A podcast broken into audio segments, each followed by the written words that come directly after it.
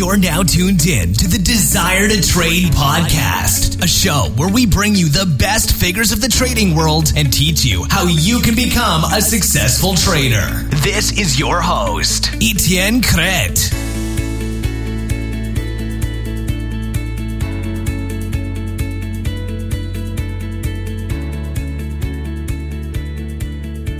Alright everyone, so today I'm with Joshua Belanger. He is the founder of OptionSizzle.com. It's a trader, an entrepreneur, and I'm really happy to have him today. He's going to bring, I think, a lot of different uh, views on the podcast. So hi Joshua, what's going on? Ethan, nice to meet you and thanks for having me. Everything's going well here. That's pretty cool. So you're in Chicago, right? I am. The nice, windy city of Chicago. okay, awesome. So I want to start off by asking you one quote that you really like. So the one that I like here is the market is a cruel teacher at times. She gives you the test first and then teaches you the lesson later. I like it. Who's that from exactly? Uh, you know what? I, I write down a lot of quotes that I come up that come up in my head. I'm not going to take credit for it, but there's a lot of them that I come up with, and I think this one had came off a, a time where I think I was coming off a little bit of a loss. So this was one of those ones that I had typed in there or had heard, and I just kind of keep a, a file of quotes to kind of revert back to when uh, when times get a little bit tough or when things are good. okay, that's cool. So what's going on these days exactly for you? Yeah, well, you know, the U.S. market here is uh, is uh, crashing up higher with uh, the Federal Reserve and all the other easing going on around the world from the People's Bank of China. So, uh, for my type of trading, it hasn't really been that that fun the last two weeks. okay, so you said you're an entrepreneur as well as the founder of Option Sizzle. So, can you tell us a little bit what Option Sizzle is exactly? Yeah, so I started Option Sizzle in 2008 when I left the financial industry and really kind of at the perfect time. I was managing money as well uh, in another good time to start doing that, but in the financial crisis. So I wanted to focus in on options because I had taken a strong interest in options when I passed my Series 7. And when I was in the financial industry, uh, there wasn't a lot of opportunity to do things with options because of how firms operate. So when I placed my first trade after I passed my Series 7 when I was 21, I lost uh, a cool $2,000 in a matter of a day. So even as a professional and having a Series 7 and working in a financial firm, I had no idea how options worked. And that's kind of what started my journey. I took a really strong focus with options even when I was studying because I had heard that's the hardest part. And from there, I just kind of gravitated tor- towards options because of the the leverage, the opportunities that it provides, and just kind of have focused on that for the last 10 years. And when I had worked in the financial industry, a lot of people are very scared of options because of what the financial firms provide or, or tell clients. And it's 100% incorrect. So when I would talk to people about options, they didn't have much knowledge on it. And that's where Option Sizzle started to develop in my focus on. And did you start off first with uh, options, or you traded something else before? No, my first trade really was was options. I always I gravitated towards options. I worked at the floor in the Chicago Mercantile Exchange, which is a futures floor. Uh, so leverage was always something I was interested in. And being 21, I didn't have much money, so I enjoyed the opportunity that options could provide. Now, how to use them correctly is kind of the start of the journey. Once you learn about options. There's a journey to it, and understanding how leverage works and probabilities and things of that sort. So, I, I trade futures because of the leverage, but I don't really do too much with equities or you know anything. I know that you trade forex. Um, when I was working at a firm, I did I I did with a partner. We worked in the forex market. I just never gravitated it to- towards it. Um, I always focused in on options. How long did it take you to learn everything? Yeah, so I'm still learning. okay, okay, okay. You know, that's the that's the thing about uh, investing, and it's it's a great thing. and It's also a frustrating thing. Mm-hmm. You know, I, I look at the financial markets as this: it's pretty much like the sea. there's okay. there's a lot of opportunity on the floor of the of the ocean. A lot of gold, a lot of treasure. There's also a lot of mystery out there, and it's exactly how the financial markets work. No one knows anything, and times where you think they do, you know, it could be luck. There's no exact science to it. There's no exact way, and there's so much that goes into it. It's it's almost just as kind of the vast ocean. It's just a mystery. You know what's what's underneath the water. mm-hmm. So basically, you sent me an email in advance with a topic that's pretty interesting. I found with uh, it's, it's it's related to mutual fund, basically.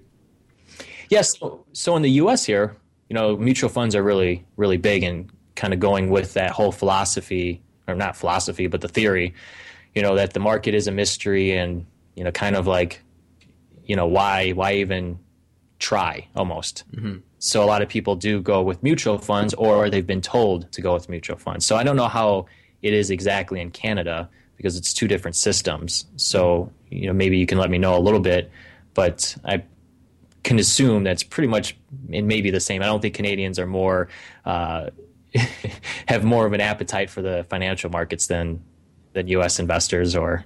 I think most people are a little bit afraid to invest, or either they invest and experience some loss, and then they they stop after and just turn to a mutual fund or something like that.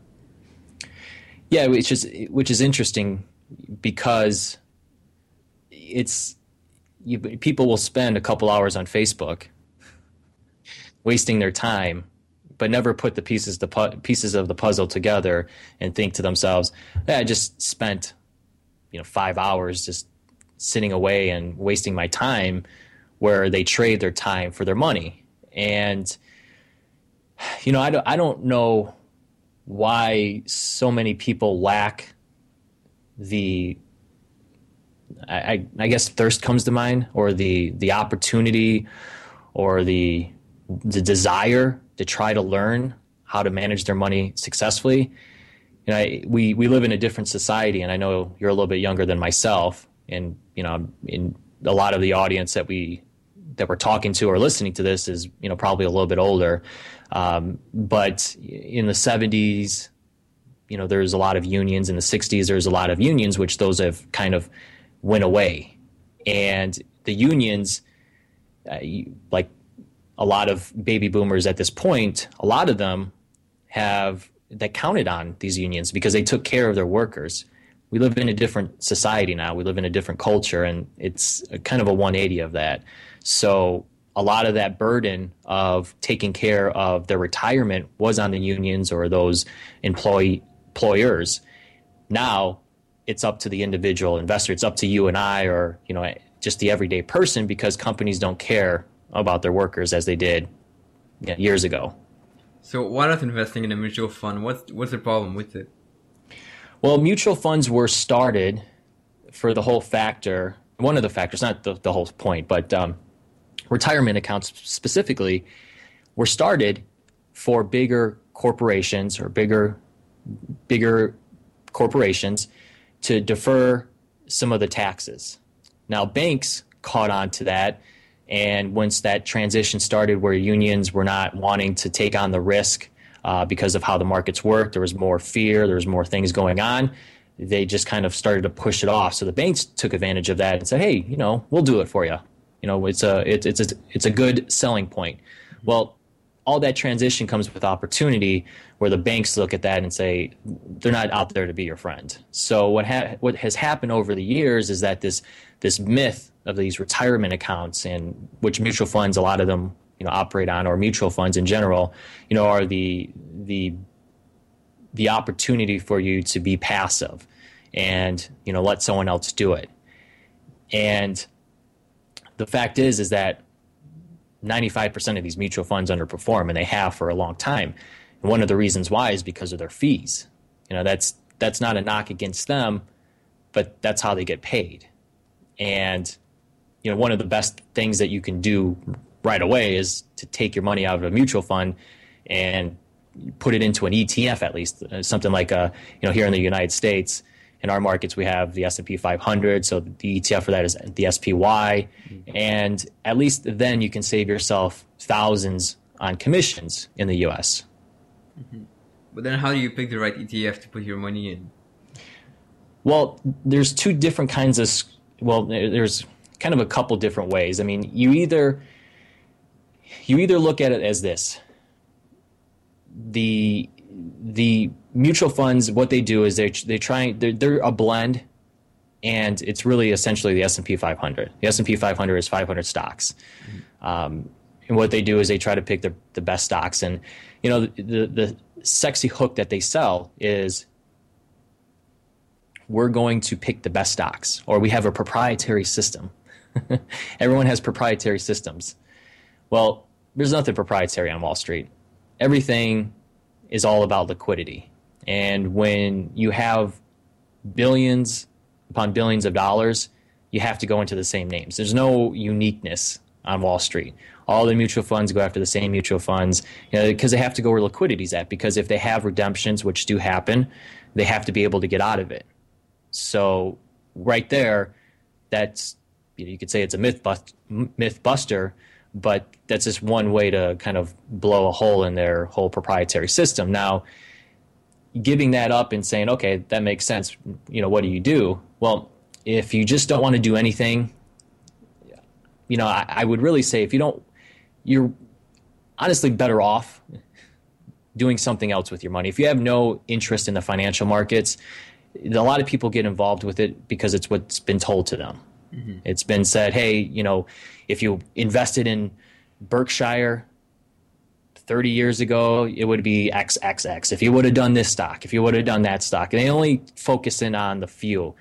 Well, in the equity universe, there's thousands of stocks, and they don't talk about the ones that blew up, or not blew up, but went bankrupt, went out of business, uh, got taken under, and things of that sort. So, yeah, we could focus in on the good ones. But the reality is, is that you getting into the good one at the exact time, at the exact place, and holding on for this many years, very unlikely. So, if you have no interest in the markets, I honestly say that you're probably better off doing something else. Because at least then you can have the opportunity to do something. Now, your question was what ETFs? Probably the best one and the uh, the benchmark would be the S and P 500, and that would be the uh, SPY, which is the standard or the um, yeah the SPY is the ETF. I don't know who exactly uh, created that ETF, but that's the most one of the most liquid ETFs, um, and also spread wise. So spread, I'm familiar with it in the forex market, but the spread on on getting in and out of that is always going to be very liquid and within pennies.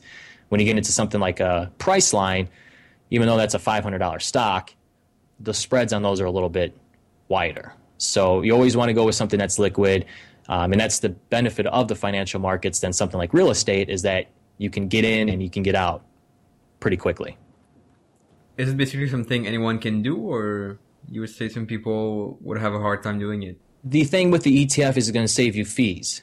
Mm-hmm. And if we had a chart and we can show a chart and we can com- we can show the fact of the old the old uh, Albert Einstein quote about compound interest being your best friend, or I forget exactly how it goes, but when you take away in a mutual fund, when you take fees away, you take that compounding factor away, and when you when you look at it over you know maybe one or two years, you're like, okay, not a big deal. But when you when you plot it out especially with mutual funds when they're you, where you're in a retirement account and you can't touch it and that's the whole fact is longevity or the long-term investing aspect of it. Well when you look 10 15 years that's a lot of money that you missed out on because of your paying fees. Now if you go into an etf the there is a little bit of fees but it, they're very minimum. I think it's like point like 25 basis points or something like that. Um, I, it's, it's actually even lower than that. I think they just lowered it. I think it's like about 11 basis points, but you're talking about 11 basis points compared to 200. So uh, with the mutual fund, so you can see the difference right then. And what you're saying when you go into the ETF is, "Hey, Josh, I hear you. I understand what you're saying. I'm not really interested in trying to beat the market, so I'll just go with what the market does." And that's that's the best outcome of if you said mutual funds or an ETF, I'd say ETF. And then from ETF, we could talk about other things, but the first step is to get money out of the greedy hands of these financial firms and Wall Street because they're not doing anything, and you have to. My my belief is we have to make them more accountable, and we look at sports teams, and everyone wants to you know get upset about their favorite sports team um, losing, and you know every week on talk radio they're talking about how uh, this player sucks and that player sucks, and all of a sudden he plays good, and you know so critical of these players on a on a day to day to week to week time frame where these managers underperform and no one cares and they make mm-hmm. tons of money. You know, that's pretty true. I think most people end up just being passive about their investments simply. So passive about investments, but active in sports which have no bearing on their lives. Now, it's a hobby. I understand that. But you know, I don't know what is going to wake people up. You know, I think it's a little bit of the embarrassment that people have because no one's taught how to invest and then they go into the market and they lose it all or they lose a lot of it and then they kind of you know feel like a loser and you know have all these negative beliefs that go with it. And i you know i understand that but there there are brighter days. And you have to you know a lot of people that i look to help are those people that are behind in retirement or even the fact is is that they're at this point saying I got to work the rest of my life. I mean, my my poor uh, great grandma. She had a, she worked until she passed away of cancer, and I mean, she enjoyed work, but she didn't have any retirement. You take your money out of the mutual fund, then put it in, let's say, the SPY, but then you just leave it there and wait, or is there anything you can do in the meantime? Well, first you write a letter and you say, screw you guys, you suck. okay. um, no, I mean that that would be nice if you know, some people did that, but uh, um, I, and I say that out of kind of tongue in cheek, but I actually kind of mean that. You know, screw you guys, you suck. I'm going to do better because you can do better. You can do much better than them because they don't know technology, information has at this point leveled the playing field between quote unquote the professional and also what we refer to ourselves as retail investors, do it yourself investors, retail traders, you know, that kind of stuff. The only difference between a professional and somebody that does it themselves is we have a salary cap. You know, we only have we only have the money that we have. Your account's different than my account. Whoever, you know, everyone listening has different account sizes. So I say that kind of like a, a team. Have, every team has a different salary cap, and you have to kind of play within that and, and figure out what's going to work best for you, and also your risk for appetite. Um, mutual funds or professional investors, traders, and so forth, they're always gathering assets. They have redemptions, they're gathering assets. So essentially, they always have access to money. So they're not really in a situation where you know they have to worry about things or. I'm not saying they're careless, but it's different when you're trading other people's money compared to your own money or investing it. So that would be the first step. And, and, what I'm saying is, you know, writing it down on a piece of paper because you're actually doing something. You're taking a stance, and that, and that's the, really the first step be, between this because a lot of people just kind of hide their quarterly reports or their um, statements you know, they don't want to look at it and they're like, oh, I'll deal with it later. Well, when later comes, the reality is is that you didn't do anything about it 10 years ago. And, you know, now you got to pay the piper. So the the thing I'm saying is that you writing it down or you saying something, you're taking a stance and you're doing something, you're taking a step forward. Um, so a little bit in tongue in cheek, yeah, you don't have to mail that to them, but you know, it should bring some it should bring some control into your life. You should you should feel good about, hey, look, win or lose, at least I'm in control of this, not some firm on Wall Street or some, you know, so-called expert that could be taking on risk that I would never do myself. And they blow up or they, you know, the the, the mutual fund gets uh, uh, goes out or gets liquidated or something like that. Do you want to be dictated by that? By what their choices were? And and you know, and they're entrusting in, they, in these people that you have no idea who they are? Or would you rather at least learn how to do it yourself and win or loss, feel good about the fact that you actually had control of it? instead of trying to let other people uh, have that outcome or do it for you. So that would be the first step. And and with mutual funds, you know, a lot of times they have you know different types of fee structures to get in and get out, but they're relatively easy to to get out of if you want to. If you're not really that comfortable about, hey, Josh, I'm all on your boat. I have $100,000 in mutual funds, but I hear you. I'm just not sure. At least take, you know, a quarter of it out, 50% of it out. And, and maybe you, you do it like what I'm saying. Go with the SPI, SPY ETF here in the United States. You know, I don't know what exactly Canada has, but relative to what um, the uh, all the market comes to, or the world comes to the U.S. because of liquidity. So uh, a lot of the Canada, Europe, China, everyone comes to the United States because of liquidity. So it's easy for me to say, yeah, just come to the U.S. But I know there's a lot of different restrictions in Canada, and um, countries don't like money leaving their shores. So you would have to find something that's like the SPY in Canada, which is very liquid, you know, in in in, in has diversity of 500 stocks and, and to kind of go into that and, and maybe just compare the two and say, oh yeah, you know, this kind of does make sense. I do see where I'm saving the money. I do see, you know, and, and then kind of then go from there and say, okay, yeah, I'm, I'm kind of on board with this. I'll liquidate the rest of that mutual fund. No, I would say the SPY is probably the main thing, even here in Canada. Like, okay. Because we, we, we could definitely invest in the TSX or something, but it's, in the end, it's not, like, it's not that liquid. So we're much better with the, uh, the SPY, I guess. Yeah, that's what I was thinking TSX, but you know, I'm not sure the liquidity on that and everything else. But yeah, I mean, the easiest thing is SPY. Why? Because you get the you get 500 stocks. Now, from there, if you wanted to kind of blend it up a little bit and you know go into some different ETFs, you know that's where the door opens up for you, and that's where the the active part of it starts to begin. So, I mean, that's discussion later down the road, but at least that's the first step. That's if you just did that that would be saving you thousands and t- I mean, I, I, I could say thousands and, and, you know, be fine with that. It saves you a lot of money down the road where you're not paying for some fund person to underperform and, and do nothing and underperform more than what you would do on your own because they're taking their, they have their hand in your pocket. I'm, I'm pretty sure there are some good mutual fund out there, right?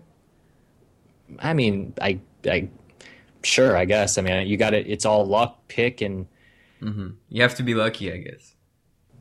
Let's in, in, the, the the real percentage is ninety five percent of them every year underperform. Now, okay. like we like I disclosed not to to beat them over the head and say they're all bad and they're all evil and you know yada yada. The reason why they underperform is first of all they have their fee that they take out automatically put you in the hole. The second reason is that they do have redemptions that come up where that that pushes them out of certain positions or and so forth. So they're always having to rotate money. Not the best excuse, but it is an excuse. It's not. You know, I'm a I'm a I'm a guy in the middle. A lot of times, hearing both sides of it and and not here just to sway and do, to do one thing. But the reality is is that okay, we go with your your thought. You know, maybe there is a hot hot person. Hot cools down hot goes from cold, cold goes from hot. So you have to do a ton of research to find the next one to be where the, the puck is going, you know, whatever analogy you want to use. You have to do all this kind of research. You have to then get into it, then you have to get out of it, and you have to be on top of it. Why even waste all that time? Why do all that? Why don't you just, you, you're better off doing it yourself and again, going with the whole belief I can do just as good as they can. You know what? What mutual, is a mutual fund really going to do? 100% return or 50% return? And, and those are crazy numbers. Let's just keep it comparison. Let's just do. Let's say next year the S&P 500 does a 10% return, and you sit with all the fluctuations up, down, down, um, fine. But if you did it yourself, you made 13% doing it yourself is is three percent extra beneficial for you? I say yeah. Not only did you learn, you took control, and you're going to be better off in year two. And and it's a skill that's going to that I think everyone eh, should have in their life. I think it's it's part of being a CEO of your life. Mm-hmm. No, I definitely like that. that. Yeah, I definitely like that concept of being CEO of your life. That's pretty. You know, cool. so many people love their pets. Mm-hmm. They wouldn't just let some random stranger on the corner watch their pet, but they let random strangers watch their money. Mm-hmm. Once you have your money in the SPY, say, is there anything else you can do, or you just leave it there? Well, then you know, there's different opportunities there. So, you know, with with what a lot of people learn when it comes to investing is that they learn they need to be diversified and you know be in bonds and all this you know stuff in, in equities and you got to be you know 80 to 90 percent invested with 10 percent cash. Well if that was the, if that were a scenario that worked and maybe it worked 30 years ago when you know there wasn't as many fluctuations as there are now and volatility which volatility is good then when that if if you were invested that heavily and in August when the market declined rapidly you likely had margin calls and you had to liquidate your positions to be able to meet those margin calls. Margin call is when the firm says, "Hey, you need to deposit more money because you have the, uh, your your positions have gone against you and you kind of have to get back to even here. You got to pony up some money or we have to liquidate some of your positions so you're not negative." Um, so if that's the case and, and we do that, then you know that's that's a case that active managers sell because they have to keep your money invested. If they don't keep money invested, then they don't earn their their fees. So it's no benefit to them, and that's why they, you know, this whole thing of hedging. Hey, we're hedged. There's no such thing as hedging. You can't hedge. You're you're paying for something that you probably won't use, and then you have to make that back up on a return. There's no such thing as there's no never a clean hedge, and there's no. They say this as a sole point to say your money's protected, don't worry. But we also have it, we keep it invested because that's how we get our fees. Because if they take their, because if you thought, and it's kind of this burst this whole hedging part of it out. Most people pick direction when you pick when you you buy a stock, you're picking a direction, and if you think that it's going to go lower, then you get out of that. Why you know, why, why sit in it? If you think it's going to go lower, you're going to try to hedge that. That doesn't, the way you hedge that is you sell it. So, you know, that's this kind of the things that mutual funds do because that's, it's just how they operate, kind of understanding that. And they have to do that to get their, uh, their fees. So my point is, is if we get away from the equities, equities are good for big players with money, you know, funds that have millions, billions of dollars because that's, that's how they have to operate. The little guy, we don't have that. We have salary caps. So we have to utilize our capital the best we can. And that's where options come into play. And with options, you can do things in the SPY where you could sell puts. Like here in the US, uh, you know, options, you could sell a put, which is theoretically the same type of position of being long stock. And we can kind of flip that 80 20 to 20 80, where you use 20% of your account and have 80% in cash. And I know for a lot of people that's, whoa, why would I ever do that? You know, I, I'm, I, I subscribe to this old school theory. Well, that's before options were really at the point where they are now. And you, you have to understand that you can make the same type of returns with 20% of your capital invested and 80% in cash. You, with your salary cap, you have to keep cash. That is a legit position and and when you and when there's opportunity you want that extra cash to be able to take advantage of it and also to kind of bail yourself out when when something does go against you which is going to which is going to happen. That's why you always want to make sure you have the capital available. But i feel like for most people though investing in option isn't that easy right? Or do people get confused in general about it? Well so investing is long term. Investing is if we kind of just kind of single out the words investing is um, growth. You invest because mm-hmm. you want you want it to grow. Options don't really work that way. They go they go the other direction. So it's more of an active approach where it's not you have to be a day trader because that's not what I'm trying to subscribe you to. The thought is is this: if you sat and yes, if you if you held on to Apple at 10 bucks and it's up to, you know, 300, 400, 500, then reverse splits and you're still in it. Yeah, that okay. The chances of you sitting in that position for that many that time frame and never selling it, I, I, it's it's hard to say that you would do that because I, I don't believe it. Not people don't work that way. Many don't operate that way. The only time you would do that is if you had a lot of money and you can sit on positions and you can look and have that. A lot of us don't have that, so you get antsy, you kind of take, you get fearful. You know, those emotions kind of play into your decision making. Um, so when you when we say investing with options, or when you say it, it's more of what we're doing with with options is we're chipping away at the marketplace. We're being a little bit more active than just saying, "Hey, I'm just going to be passive about it." And you know, seven years, I'm just going to open my statement and hope, because that hasn't worked. That and, and why it hasn't worked is because that's what baby boomers are in that situation right now. They bought into the whole buy into IBM, buy into Microsoft, buy into these stocks, and in early '90s, it worked.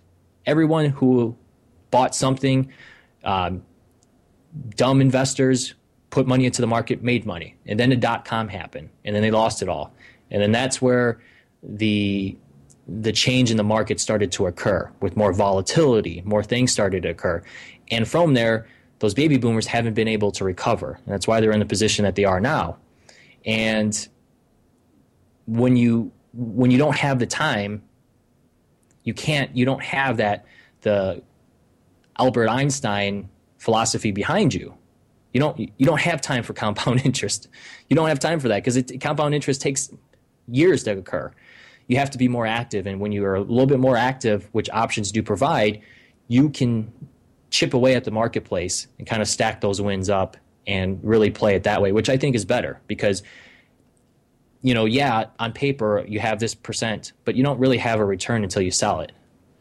Mm-hmm you know, you can get appraised. I can have a painting, and I could have bought the painting for a hundred bucks, and I have some appraiser come in, and they say, "Oh, it's worth a thousand dollars." Okay, wow, that's a really good return, right? Well, when I go to sell it, how many people are willing to buy it? You know, it could be only like two people that are actually interested in this, and you know, because that person knows that it's worth a thousand, they're not going to offer me a thousand. They're probably going to offer me seven hundred, you know, maybe five hundred. So, you know, it's all relative to that. And probably not the best example, but what I'm trying to say is returns are only good after you bank them. So you you got to get away from you know the whole fact of if I only had this or if I only got this at then. With options, you really diversify your risk if you trade them the correct way, and you can really um, control the type of risk that you want to take to achieve the type of return. So maybe for the beginner out there who don't know anything about option, what exactly can you do with it? Well, with options, they're a derivative and, and they're a little bit more complex than buying a mutual fund or buying a stock. Um, but options work in a way where you can be in the same way in the, the financial market's the only market that you can be a buyer and seller.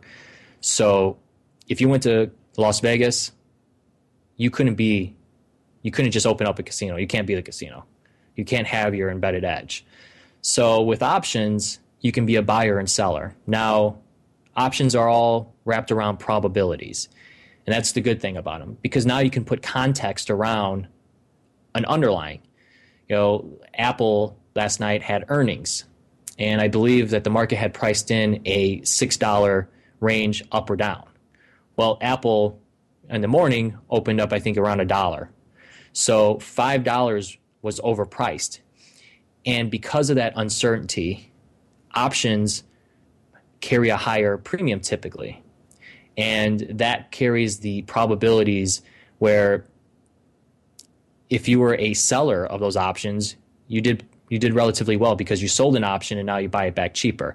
If you're a buyer of an option because you got giddy about Apple and like most most people getting started with options get excited about, wow, Apple iPhone 6s, I have it. I see a ton of people there. I'm going to go all in. They're going to they're going to blow out numbers. Well, the market already knows that. It's already priced into options. So the options, you buy the option contract, you know maybe I had sold that to you and you and you bought it. Well, you paid six dollars for it.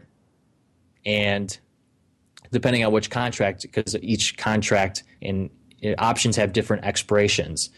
Um, so you know maybe the one contract you bought, you bought it at six, and now it's only worth three. And that and that's what happened to me on my first option trade. That's exactly what happened to me.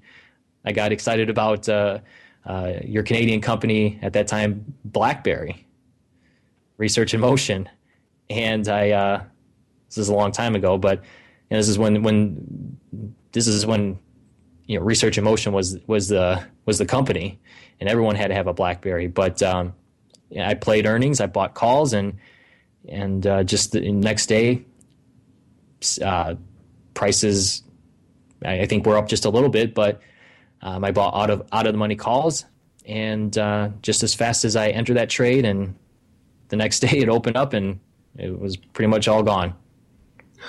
okay, but I feel like option is a lot more complicated than simply buying or selling a stock, right? Well, yeah. I mean, there's complexity in all things in life. When you first started walking, you didn't come out of the womb learning how to walk. there's complexity to riding a bike. I mean, everything in life is complex until you learn it.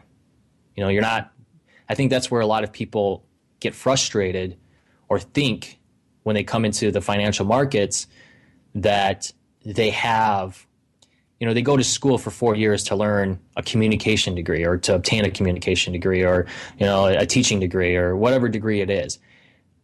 Why, why go do that and then skip on something that actually really matters?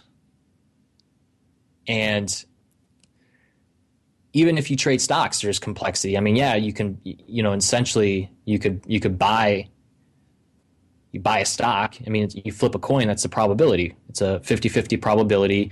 If you buy a stock, it's going to go up or down. Flip a coin. There's you don't have to do too much else. There's a natural bias in the marketplace because um, mutual funds and all these funds that have money are long only, so there's a natural drift in the marketplace. But um, when it comes to stocks, yeah, I mean it's easier. But when when with options, you're more strategic, and when you become more strategic, yes, there is complexity because now you're you're you're game planning. Now you're trying to you're trying to you know dance with the marketplace, or you know, these are kind of things that I say. But yeah, I mean there's a little bit more complexity, but I don't see that as a bad thing. I see that as a good thing. Well, I gotta say, I'm pretty interested in options since even a few years, and I know a lot of people probably are interested in that too. And I know you've you've written a book, right? Fearless Investing with Option. Yeah, that's something I, I worked on for a few years, and right now I'm just kind of going through the final final draft. I have it uh, digital available on optionsizzle.com, but um, we're actually going to put it into uh, print. Not that many people read hard books, but hey, you know, it's a cool novelty thing. Was, we're doing the final uh, revision right now, kind of just going through because there is there's a little bit of complexity to it, and especially when you're teaching it, you want to make sure that you're right on as well. And there's a lot of things that you can you, you have to kind of double check, triple check, and make sure that you know you're explaining this exactly the right way. So I, I created it, put it out there in the digital form for sale, um, kind of going through it with a very very fine tooth comb, and I'm trying to get that uh, that book published in print by the beginning of uh, quarter one of 2016. And who's that book for? Is it for complete starters or is it for people who already know a little bit about options? So I, I wrote this book before and I okay. really was disappointed. I wrote it a few years ago and I was really disappointed.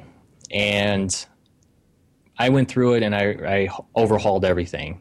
And I really wrote it for myself when I had first started. I wrote it to the young young Josh, 21 years old, before he placed his first option trade. Um, even though, like I said, I studied options, there was no context around how to use options. So a lot of times you'll learn about options and you kind of learn the very, very basic concepts of options.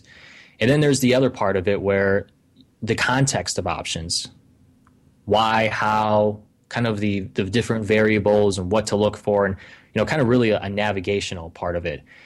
That's how I wrote the book Fearless Investing for, for Options. I really started it on a core foundation where there's not any book that I know of is going to do this for you. It's me taking you by the hand and saying, so your question was, is it for beginners or non-beginners? It's for anyone that's struggling with options, essentially. You know, it's it's that point because a lot of people get started with options and they say, oh, I've done options, I've done this course and that course, but they still struggle. Okay, you may think you know options, but obviously you're still struggling. So let's go all. We have to take you all the way back because I don't know where you're at and I don't know what you know.